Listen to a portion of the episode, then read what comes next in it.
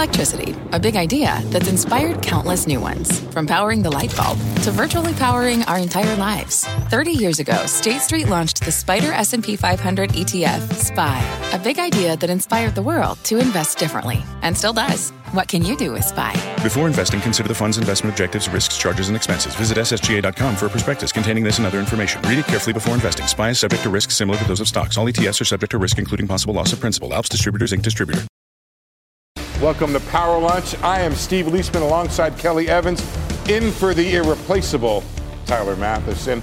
Market's getting a reality check this morning after soaring to new highs on hopes the Fed would cut sooner rather than later. The Fed's John Williams telling me they're not talking about rate cuts right now. Not really, anyway. That's what he says. That was a great interview today. We'll talk a lot more about it. All three major averages are still on pace for their seventh week of gains in a row, but our trader says with a rally like this, some have gotten ahead of themselves. We'll get his take on three names with big gains recently. Give you a quick check on the market action we were just referencing. Dow's down 60 points at this hour, S&P down 0.25%, NASDAQ trying to stay positive in danger of giving up those gains, and Apple hitting an all-time high today, although the stock is still underperforming the broader markets, not even up 1% this week.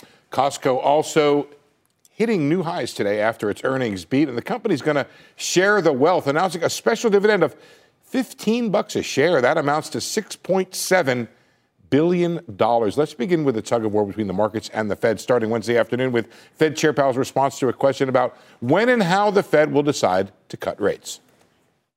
We're aware of the risk that we would hang on too long. We know that that's a risk, and we're very focused on not making that mistake. The markets clearly took that to mean cuts would be coming sooner rather than later. The Dow soaring to new all-time highs. But this morning, I spoke with New York Fed President John Williams, and he tried to, inch back, yank back the rope a little bit from Wall Street. We aren't really talking about rate cuts right now. We're very focused on the question in front of us, which, as Chair Powell said, the question is, have we gotten monetary policy to a sufficiently restrictive stance in order to ensure that inflation comes back down to 2%? That's the question in front of us. That's what we've been really thinking about for the past 5 months, and I think we'll be continuing to think about for some time. Let's talk about all this, what's in the cards for 2024 with our panel of experts. Joining us now, Matt Orton, Chief Market Strategist, Raymond James Investment Management. On set, Ron Insana, Chief Market Strategist at Dynasty Financial Partners, also a CNBC contributor and a longtime colleague and friend of mine. Ron, I'm going to start with you. Make sense of what John Williams was saying and what Fed Chair Powell was saying. No, I can't make sense of what John Williams said. Okay. Right? Because if you look at the dot plots, you look at what Jay Powell said yesterday, clearly they got easing on their mind. They know that inflation has been defeated. They know that it's come down considerably. They know it's going to go down more. There's really nothing out there in the pipeline that would suggest inflation's going to reaccelerate. And so they're going to want to go to neutral at some point. They're restrictive. I think they're sufficiently restrictive. They've been sufficiently restrictive. So maybe they walk it back just because the market response was so dramatic, and maybe more than they wanted. But that doesn't mean that they're not thinking about it. That's my takeaway, is an attempt to sort of claw back a little bit of the massive... I don't know why they bother, right? I mean, they rang the bell, right? I mean, they rang the bell. So rates are coming down, stocks are going up. You mean that in Pavlovian sense of everybody's been salivating? And yeah, they actually rang the bell when they paused. Matt, do you want to chime in on this? Where's the center of the board here? What's the best outlook for what the Fed does in the near term?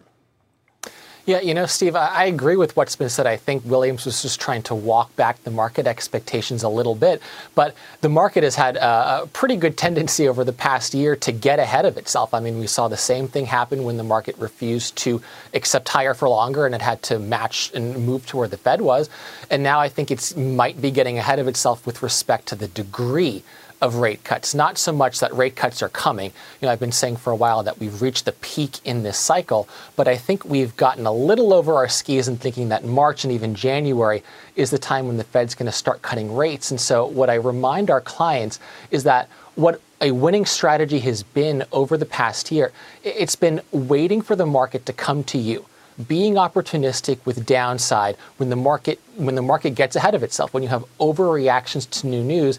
And so continue to wait for that to happen now. Don't chase the market higher and lean into higher quality investments, because if rates are going to come down dramatically, I'm not so sure what that says about the economic outlook. I've always been in a rolling recession camp, but I think selectivity is going to be much more important going forward. I mean, in that sense, Ron, John Williams could be saving you a few bucks today. Whether or not you agree with how he said it, the idea that the market was all in, and I mean that in the clearest sense of a Texas Hold'em game, with, you know, all my chips, I'm in on March. Yeah. That's probably the wrong play here. Who cares? Well, when I was born in 1961, the Dow was at 660. Right. It's at 37,000. So if you're playing for nickels and dimes around whether the Fed's going to do this in March, whether they're going to do it in May, you know, whether we're going to have a bull market run in 2024, which, by the way, is the fourth year of a presidential cycle. Right. If the Fed is easing, you've got tailwinds that will push the market higher. I don't think you try to time the market here. They're giving you a fairly clear signal that risk assets will be more attractive as the cost of capital comes down. Maybe the only way to ask it then is to say, do they look at the reaction the last couple of days and just think, well, we just brought forward all of 2024 and this is getting ahead of itself? Yeah, but the reaction function, as you're hinting to, Kelly, is really around unemployment and inflation, not necessarily around market behavior. I mean, every other cycle that I've seen, the markets get out in front of the Fed. They get out in front of everything. And the Fed plays catch-up, not the other way around. So I wouldn't be trying to time things here. And, yeah, you know, you might see a pullback because we've gone pretty far, pretty fast. But if we're entering an easing cycle, that's historically been very good for equities. Matt, let's just say I got, I don't know, Queen Jack in my, instead of pocket aces. Tell me what to do right now. Is it a good time to get, is it too late to buy 1 year, 2 year, 3 year notes right now? Or is there another better, more interesting way to put money to work in the fixed income world? No, I don't think it's too late, because rates are coming down, and I think the front end still has a long way to move.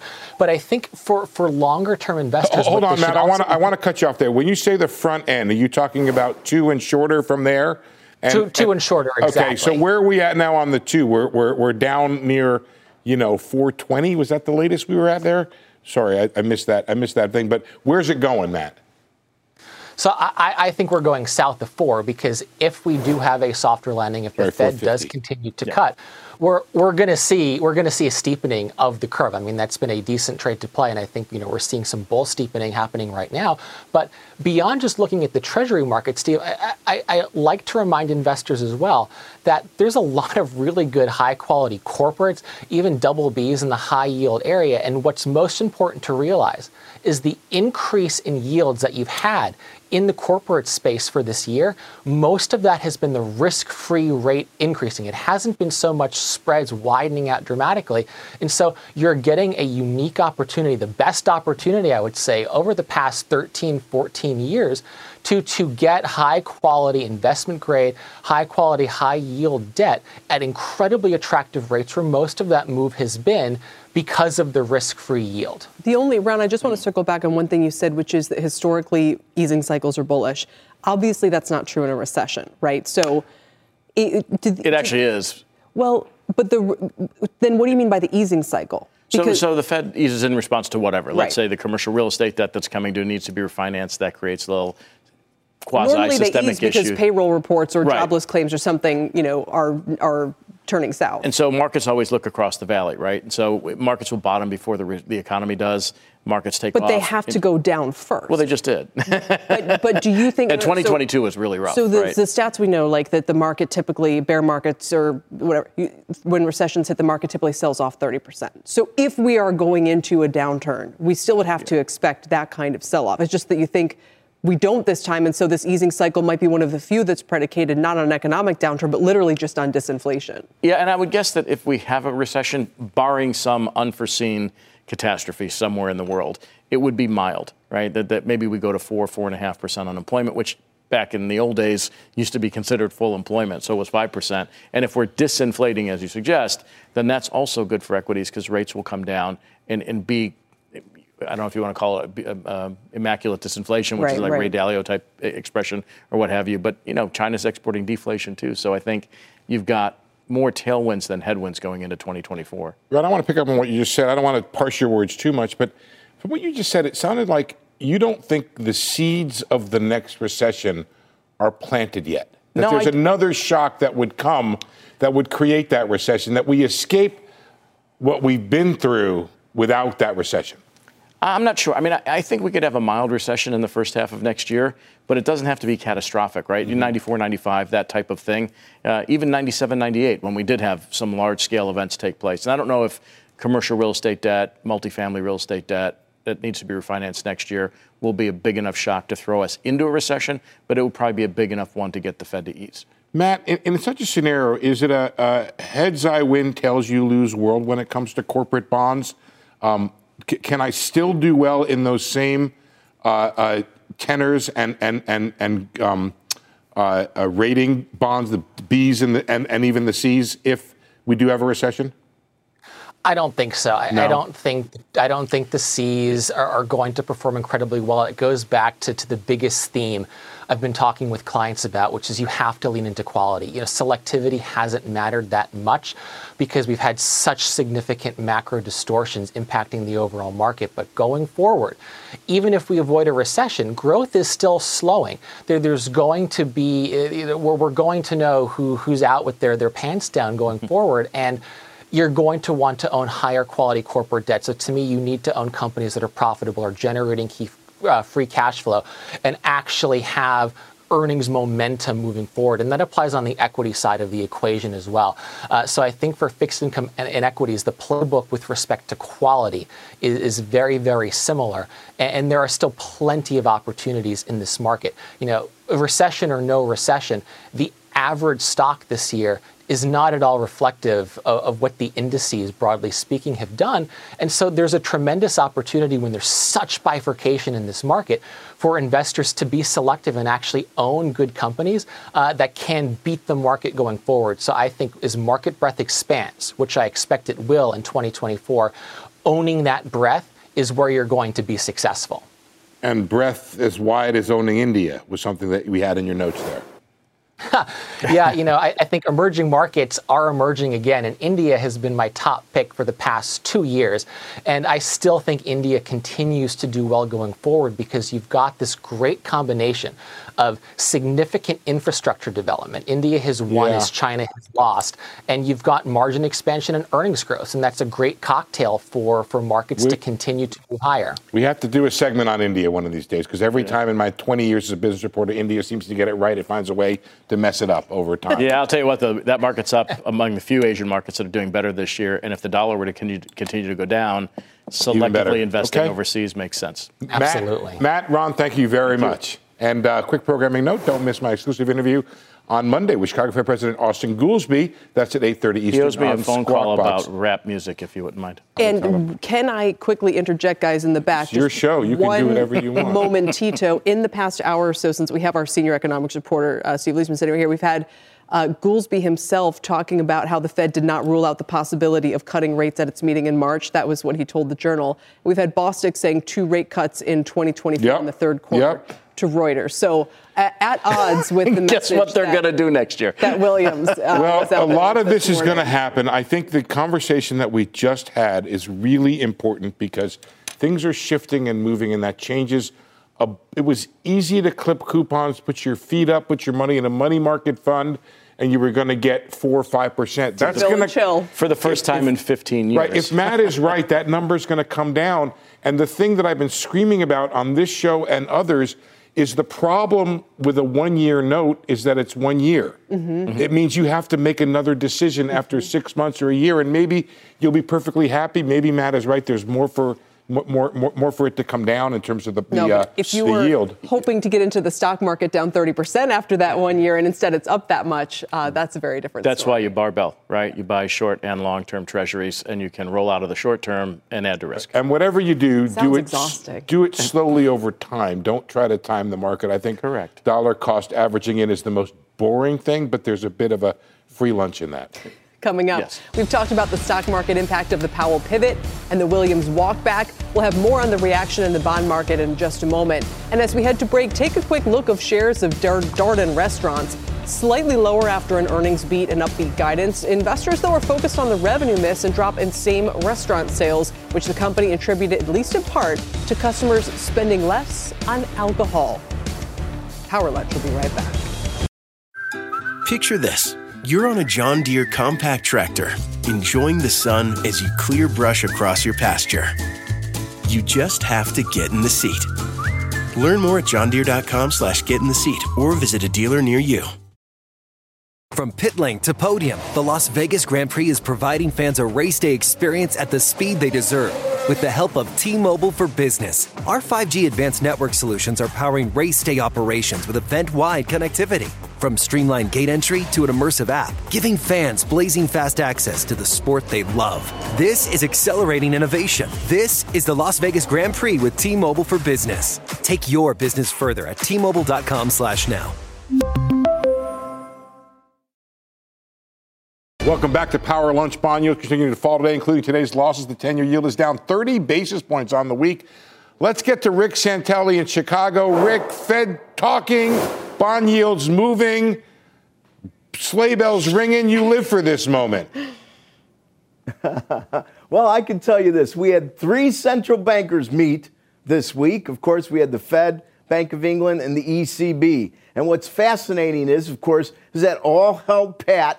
But all the patterns in their markets are very similar, and that's important because there are certain characteristics about global growth, of course, and inflation that are going to be shared. Now, granted, there's some unique aspects to each economy, but it really pays at this point to pay attention to all three central banks and the short maturity and long maturity markets. Now, let's look at short maturities. If you look at a two-year, we're going to look at two-year in three different settings. The U.S., of course, the European Union, and the U.K. And we're going to start them all in May. And as you can see as you go through, we're hovering almost unchanged, Steve. We settled at 443. We're hovering at 441. And we're also down in the 30 basis point camp in a two-year, although that number's getting a bit smaller as the long end, of course, short end is rallying rates here as prices fall. Now, as you look at Boone's, they closed, and they closed at, well, 254, which means they're well below their 276 settlement at the end of last year. And finally, if we look at gilts, they're hovering at 428, well higher than their 353 settlement at the end of last year. And we really want to pay attention to the UK because their markets, especially in the short end, have been a bit more aggressive in terms of their staying power at higher rates. But all this is key. And the main reason it's key is because there's definitely less inflation in the globe, but there's also less growth. The U.S. is leading the charge on that side of the equation. And depending on how the European growth factors into the U.S. growth, ultimately, we have to mesh all the strategies of the central banks. And my opinion is they're all going to be easing around the same time. The issue is exactly when in 2024 that begins. Back to you. Yeah, it's super interesting, the whole, we might ease before they do, but their economies are weaker thing. To be continued, Rick, thank you. The sharp drop in yields to end the year may help bonds from delivering their third down year in a row, but do you want to own them going into 2024? And if so, which ones? Joining us now is Michael Kushma, Morgan Stanley Investment Management CIO of Broad Markets Fixed Income. Michael, incredibly different tone today than if the year had ended on, call it, August 15th, isn't it? It's the mirror image. Earlier this year in September, with strong growth in the U.S. in the third quarter and accelerating growth, it seemed. The Fed raising rates likely again. 10-year bond yields at 5%, two-year notes at 5%. It looked like another dire year for fixed income, and it all turned around in the fourth quarter. So where would you find the most value then? I was even reading David Zervos's note over at Jefferies, but he's talking about, looking at fixed income and kind of where you'd want to be positioned in 2024 for this kind of soft landing period we appear to be going through. What would you say? Well, it seems to me that it's very, very likely the Fed cuts interest rates next year. Inflation is coming down. The economy is decelerating into next year. We don't know how weak it'll be, but it is decelerating from the pace in the second half of 2024. The question is when and how much is the Fed going to cut interest rates? Right now, the market is very aggressive on rate cuts occurring even in the end of Q1 in March of next year, which seems to be on the early side. There's no reason for the Fed to panic and have to cut interest rates unless something really strange happens in the world. So we would say that overall, higher quality bonds, even high yield bonds, are looking pretty good, but don't expect the returns that we got and it looks like we're going to get in 2023 to repeat in 2024. So we're not likely to see on the level of interest, long-term interest rate drops that we've seen lately in 2024. Michael, do you expect there to be money coming from the money market funds into the Treasury market, into the corporate bond market, or will it not pass go and go right into the stock market? It's a very good question. There's a lot of money sitting in cash, as you might think, with interest rates as high as they are in money market funds, now over 5%. Why extend maturity? And that was the right strategy until Q4. And I think there is a potential fear of missing out, that you don't want to be sitting in cash when cash goes from 5.5 to 4 next year potentially, and equities are up 5 to 10% next year, and bond yields are down another 25-50 basis points, generating again superior returns to cash. I think it's more likely to go into investment grade bonds in particular. I think it might jump all the way from cash to equities, but equities are the riskier end of the financial market spectrum. So I think the intermediate jump would be to corporate bonds, both investment grade and high yield, which are still offering attractive yields from a long-term perspective. Again, they've come down a lot. We were talking about 5% plus yields and inflation on its way to 2%, a 3% after inflation real yield on high-quality corporate bonds looks pretty attractive. So I would think that would be the part of the market which attracts the most interest the soonest. So that's an important distinction, because what you're saying is, don't be mad that you missed the high yield rates. You be thankful, I guess, or jump on the opportunity that you're getting still, or a good real return, because the reason the Fed will be cutting rates is because inflation is coming down, which flatters your nominal yield, right? Exactly. And because the Fed has providing a somewhat of a put on the economy, they're saying we will be cutting interest rates, even if the economy does okay next year, the probability of a recession next year is dropping. And that's very supportive, as we've seen, for equities, for corporate bonds, high yield bonds. It's good for all those elements. Not so good for U.S. treasuries, because if there's no recession, the amount of rally you can have in treasuries is somewhat circumscribed. Michael, this is really just the beginning of a conversation. I'm glad you joined us today to start it, at least, and I think we'll have to have you back, because there's so many more questions about where to put that money in terms of the corporates, and whether or not. It sounds to me, when you said that the Fed is underwriting and put it on the economy, I might want to stretch out into junk a little bit, because my risk of default is even lower. Talk him off the cliff, Michael. This is the second time he's mentioned junk this hour. I'm trying to get into junk. He's trying to get into high-yield bonds. But if you're telling me there's a put and the default rates are still built into the yield, then I get a gift, don't I? You potentially do, yes. Fundamentals from that perspective look very good. So credit spreads should be narrower than they are on average, if we are really confident there won't be a recession next year and corporate cash flows hold up. So bonds, high yield may look a bit expensive today, but if the macro story turns out okay next year, which it looks like it will, they'll be fine. Like it. Come on, Kelly. If you're really confident. Triple C minus. Let's do it. Thank you, Michael. Thanks for joining us. We appreciate it. All right, coming up, when remote work comes with a side of anxiety, Citigroup telling most of its employees to work from home through the end of the year, but with a corporate restructuring looming, many are reportedly scared they may not have a job to return to in the new year. We're going to get the key details when Power Lunch returns. From pit lane to podium, the Las Vegas Grand Prix is providing fans a race day experience at the speed they deserve. With the help of T-Mobile for Business, our 5G advanced network solutions are powering race day operations with event-wide connectivity. From streamlined gate entry to an immersive app, giving fans blazing fast access to the sport they love. This is accelerating innovation. This is the Las Vegas Grand Prix with T-Mobile for Business. Take your business further at T-Mobile.com/now. Welcome back to Power Lunch. Turmoil continuing at Citigroup.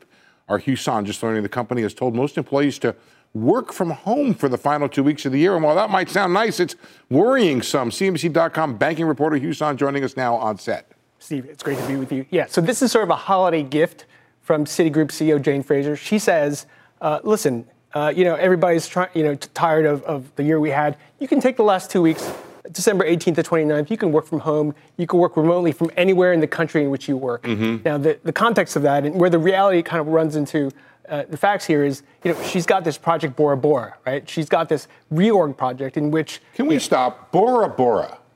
Let's think of a worse name to call or a less ominous name to call a corporate restructuring, Bora Bora. Steve, you don't think the Tahitian sands and the azure waters of Bora Bora are a good... I don't know. It just for cutting thousands of jobs. Exactly. I know we've asked you before, what was the rationale for that name? Did we ever find out?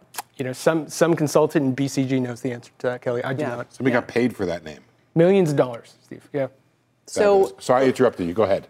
Well, all right. So the context of this 2 weeks that you can work remotely, you know, it's a gift and it's perceived as a perk. However, there is the issue that, you know, come January, you're not sure if you actually have a seat when you come back to the office. And that's the spasm of anxiety that's running through Citi's 240,000 workers. Most of them have this ability. Most of them can be hybrid, and yet now they have this perk.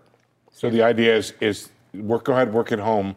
There may not be a job for you when you come back is the concern.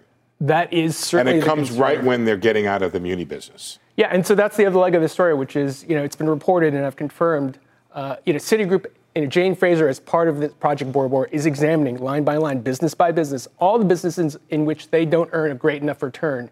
Typically in banking, that's at least 10% return on tangible common equity. So, you know, this muni business, which used to be a top 5, top 2 business on Wall Street, is more like a 7 or 8. It's a laggard, particularly because, as you know, in Texas doesn't deal with them anymore. Texas, one of the biggest markets for muni bonds in the country. There was some controversy over guns, and we don't have to get into that.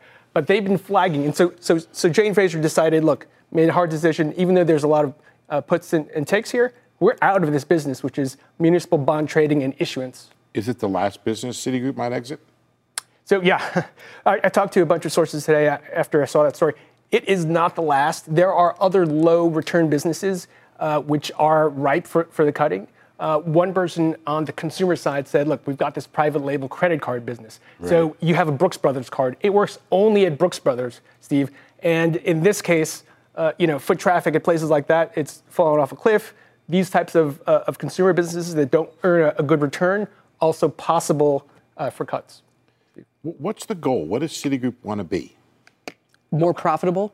Well, more profitable. But what should I know Citigroup as the best at?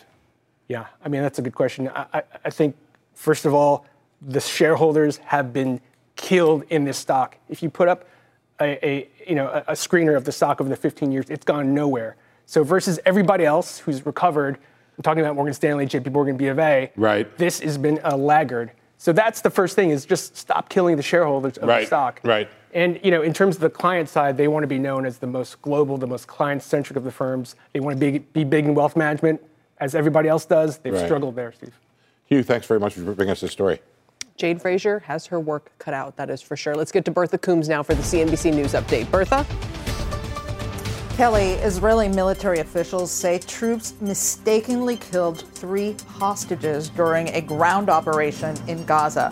The IDF says the hostages were 2 soldiers and a civilian kidnapped from the Supernova Music Festival. Their bodies have been returned to Israel. A Connecticut appeals court upheld $75,000 in fines today against conspiracy theorist Alex Jones. He was charged the fee for not showing up to a deposition in a lawsuit by Sandy Hook families for calling the 2012 Connecticut school shooting a hoax. That suit eventually led to a $1.4 billion judgment.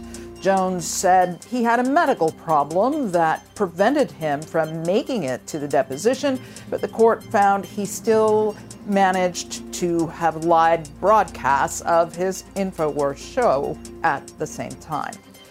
Jury deliberations resumed a few minutes ago in the domestic violence case involving Marvel actor Jonathan Majors. They're deciding whether Majors is guilty of assaulting his then-girlfriend in a struggle that allegedly began in the back of a car last spring. Majors has denied any wrongdoing and claims that she actually assaulted him. Kelly? Bertha, thank you very much, Bertha Coombs. Still ahead, AIR. For the first time, regulators are warning the use of artificial intelligence poses a risk to our financial system. Details when Power Lunch returns. Don't go anywhere. The comeback in Bitcoin has been great news for Coinbase. The stock is up more than 300% this year, but falling today a little bit. Let's get to Kate Rooney for those details. Kate? Hey there, Steve. So a setback for Coinbase today. The SEC denying its request for new crypto rules, saying that existing rules that govern stocks, ETFs, they work just fine for crypto. SEC Chair Gary Gensler repeating a point that he has made before. Existing laws and regulations already apply to the crypto securities markets. He also says the SEC addresses the crypto markets through rulemaking and says it's important to maintain discretion regarding rulemaking priorities. He emphasized that while crypto does see outsized fraud relative to its size, it's still a very small portion of the $110 trillion capital markets. He says it's important that the commission maintain discretion on where to focus and which parts of the market need updated regulation. Coinbase's chief legal officer, though, Paul Grewal, telling me that the company does plan to respond in court later today, calls the denial arbitrary and capricious. We will lay out why sensible rules for crypto are not a special ask or a request for special treatment on the part of the industry. We're saying regulate us just like you regulate all sorts of other industries, but provide workable, sensible pathways so that issuers and exchanges like Coinbase and others can register, can come inside of the perimeter. Coinbase is fighting separate charges by the SEC that it's operating as an unregistered securities exchange, which it also denies. It's going to plead that case before a federal judge in January. Today's news, though, hitting shares of Coinbase and Robinhood as well, which has leaned heavily into crypto in recent years, too, guys. Back to you. Kate, thanks very much. Kelly? All right. A new government is, meantime, identifying artificial intelligence as a potential risk to the U.S. financial system. Deirdre Bosa spoke with the founder of one AI startup about that for today's Tech Check. Deirdre? Hey, Kelly, and Gary Gensler as well. He had comments on AI and the risk. It's interesting because most of the focus this year, it has been on individual large language models and chatbots. There's OpenAI with GPT-4. Google has Bard, Anthropic's Claude. But increasingly, regulators are starting to worry about the downsides of relying on just one of them or building applications drawing from essentially just one set of data. It can lead to a single point of failure. It can amplify biases and lock in vendors, sort of like what we've seen in the cloud computing industry. The report this morning that you were referring to, it warns that, quote, the reliance of AI systems on large data sets and third-party vendors introduces risks related to data controls, privacy, and cybersecurity. And this is something that Amazon has been talking about this year, the idea that there won't be one model to rule them all. It's kind of been their tagline. We also spoke to a founder that is building his company on this very idea, Builder.ai. Best way to describe it is like AI for dummies that draws from a number of large language models to build apps in a very non-technical way. Here is its CEO, Sachin Devdugal, explaining how his product, called Natasha, is different than what, say, Microsoft and OpenAI are building. A lot of people are building large language models where you can ask a question and you get specific answers. You've got evolutions of that where you've got things like code complete. You know, you can help you complete a function or complete something in a programming language. Natasha's really different. One, she's not based solely on LLM technology. This startup is valued at about $500 million with, surprise, surprise, a strategic investment from Microsoft. So it kind of has hands everywhere. But it's still the startups that are building the actual models that are getting the most funding and certainly the most buzz this week. A Paris-based OpenAI rival called Mistral AI closed a $415 million Series A funding round at a $2 billion valuation, which, guys, is just an enormous amount for a Series A. That comes right after the seed round, and it tells you that there is still plenty of money out there for certain startups, while elsewhere in the space, the gravy train, it is starting to slow, especially for the so-called AI wrapper companies. For more on the generative AI funding landscape, go to cnbc.com/techcheckweekly. These are our in-depth videos that explain and go beyond sort of the headlines. Back to you guys. Deirdre, I'm going to put you on the spot. Give me a kind of understandable metaphor here for understanding how that individual's model is different. Is it like I'm going to access and ask a whole bunch of Google and Bing and all these other search functions at the same time? Is that what it's going to do? It's going to aggregate answers from different sources? Let me try and do this in like the least technical way possible. There are the companies that are building these foundational models, right? So they're getting information from many, many different places. It requires a ton of compute power, billions and billions of dollars of spending in the cloud. They require NVIDIA GPUs, things like that. Builder.ai, I guess you could call it like an AI wrapper company. So it's not actually creating those models. They don't have data scientists and researchers on their staff. They're building using those models. And so you often see that those kinds of startups are less valuable, right? Because they don't need to pay for as much compute power, but they also don't really have anything proprietary. I think I get it. That's Deirdre Bosa explaining AI for dummies. Is to AI for dummies. I try. Right. I try. That's what it is. Should be a series. I am one, though. It could be a series. AI for dummies, AI for dummies. From a dummy. That's my read here. Sorry about that. Deirdre, thanks very much. Have a great weekend. Still ahead, the Millionaire Mindset will reveal the results of our latest CNBC Millionaire Survey, including where they say they're putting their money and what they think could derail the record rally. Power Lunch coming right back. All three major averages on pace to close higher for the 7th straight week, really driven by the hope that the U.S. economy will avoid recession. Instead, come in for a nice, soft landing. Robert Frank has been surveying millionaires for their thoughts on the market and the economy. Robert. Steve, good to see you. Millionaires still holding a lot of cash, and they're worried about Washington. The CNBC Millionaire Survey, that's where we poll those with investable assets of $1 million or more. Found that most millionaire investors say the S&P will be up at least 5% by the end of next year.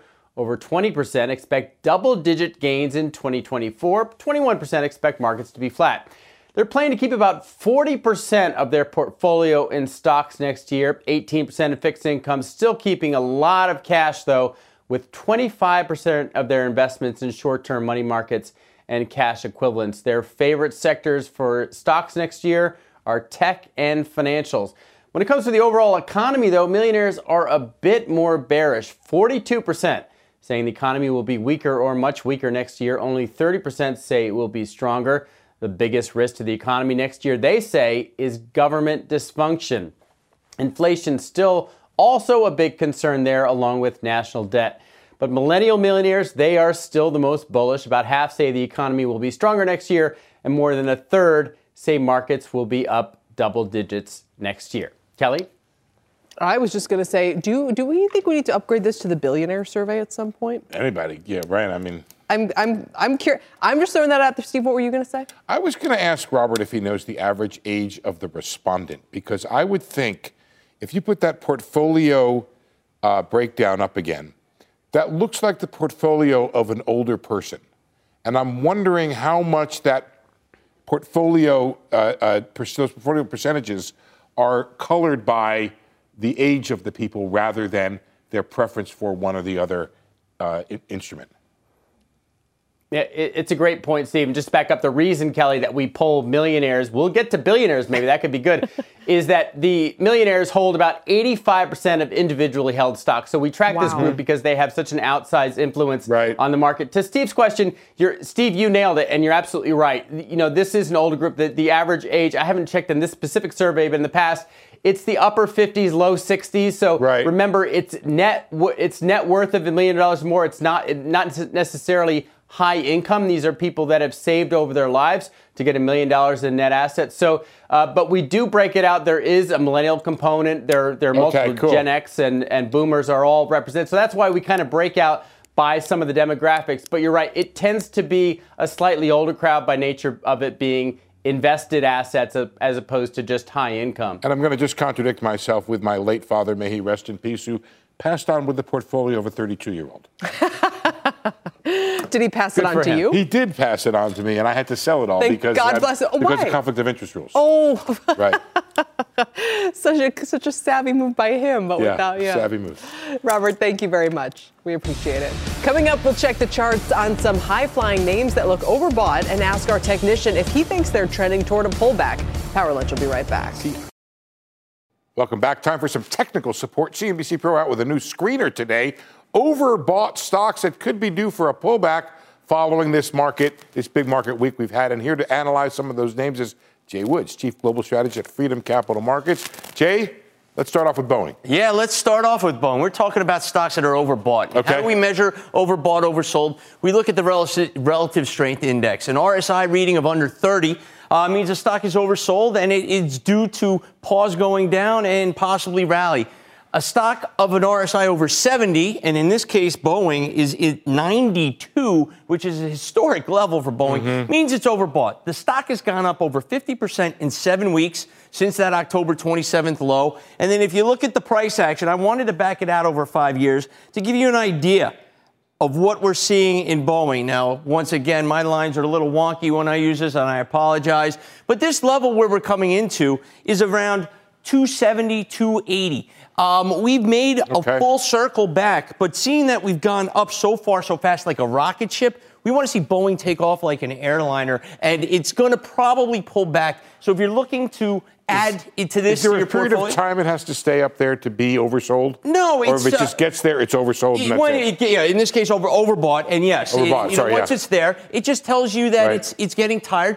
Overbought doesn't mean it has to reverse. It's just going to slow down the pace of the rally. And in this case, I wouldn't add to this portfolio. I'd wait for a pullback, you know, somewhere around 250, 240, I think would be a good place to buy Boeing. But it's got a lot of work to do. I wouldn't add to it at this point. Okay, let's move on from plane builders to home builders. D.R. Horton. Well, home builders I like. Home builders have been one of the best acting sectors this year. Who knew? With mortgage rates 8%, now back down to 7%. But D.H. Horton, again, historical levels on the RSI. The stock has made a tremendous move. Again, 50% in 7 weeks. These are not normal. You get a nosebleed when you look up at these charts. So we've seen a 50% move here. The stock, though, I love. The setup is phenomenal. If you go back 3 years, we made back all of 2022 losses during 2023 and then broke above. And this is what we call a cup and handle. We have a nice rounded bottom and then a breakout, a retest of that level. And all these lines are making it a little confusing. But what I want to focus on right now is the stock is at all-time highs. I love that. But given the run, it's due for a pause, a possible pullback. I would buy this on weakness, a 5 to 10% pullback. But the fundamentals have been good. They've really survived the cycle here. 7, 8% mortgages, and the home builders have done well. Yes, and with the recency bias, people seeing 8%, now it's 7%. Woo. They're like, oh, now we got to run out. It's a bargain. Exactly. All right, we got to move on. Let's look at Royal Caribbean. Royal Caribbean, this is a stock that, you know, it's kind of gone up like the Titanic. And what happens? Don't say that. No. Take that back. It's, okay, I'm sorry. The jury will disregard. All right. We strike that from the record. But go ahead. What I like about it, it has made back all of its losses going back to COVID. And if we were to go back another year or two, you see at 130 at this level, we're at about 120 right now. This stock is in no man's land. I would probably stay away. I would buy on a pullback. So maybe that this level that it just broke above can act as support. But the risk-reward setup to the downside is about the same to the upside. Yeah. I would rather wait and either short it as it got to 125, 130, because it took two years to get that at level, never broke above.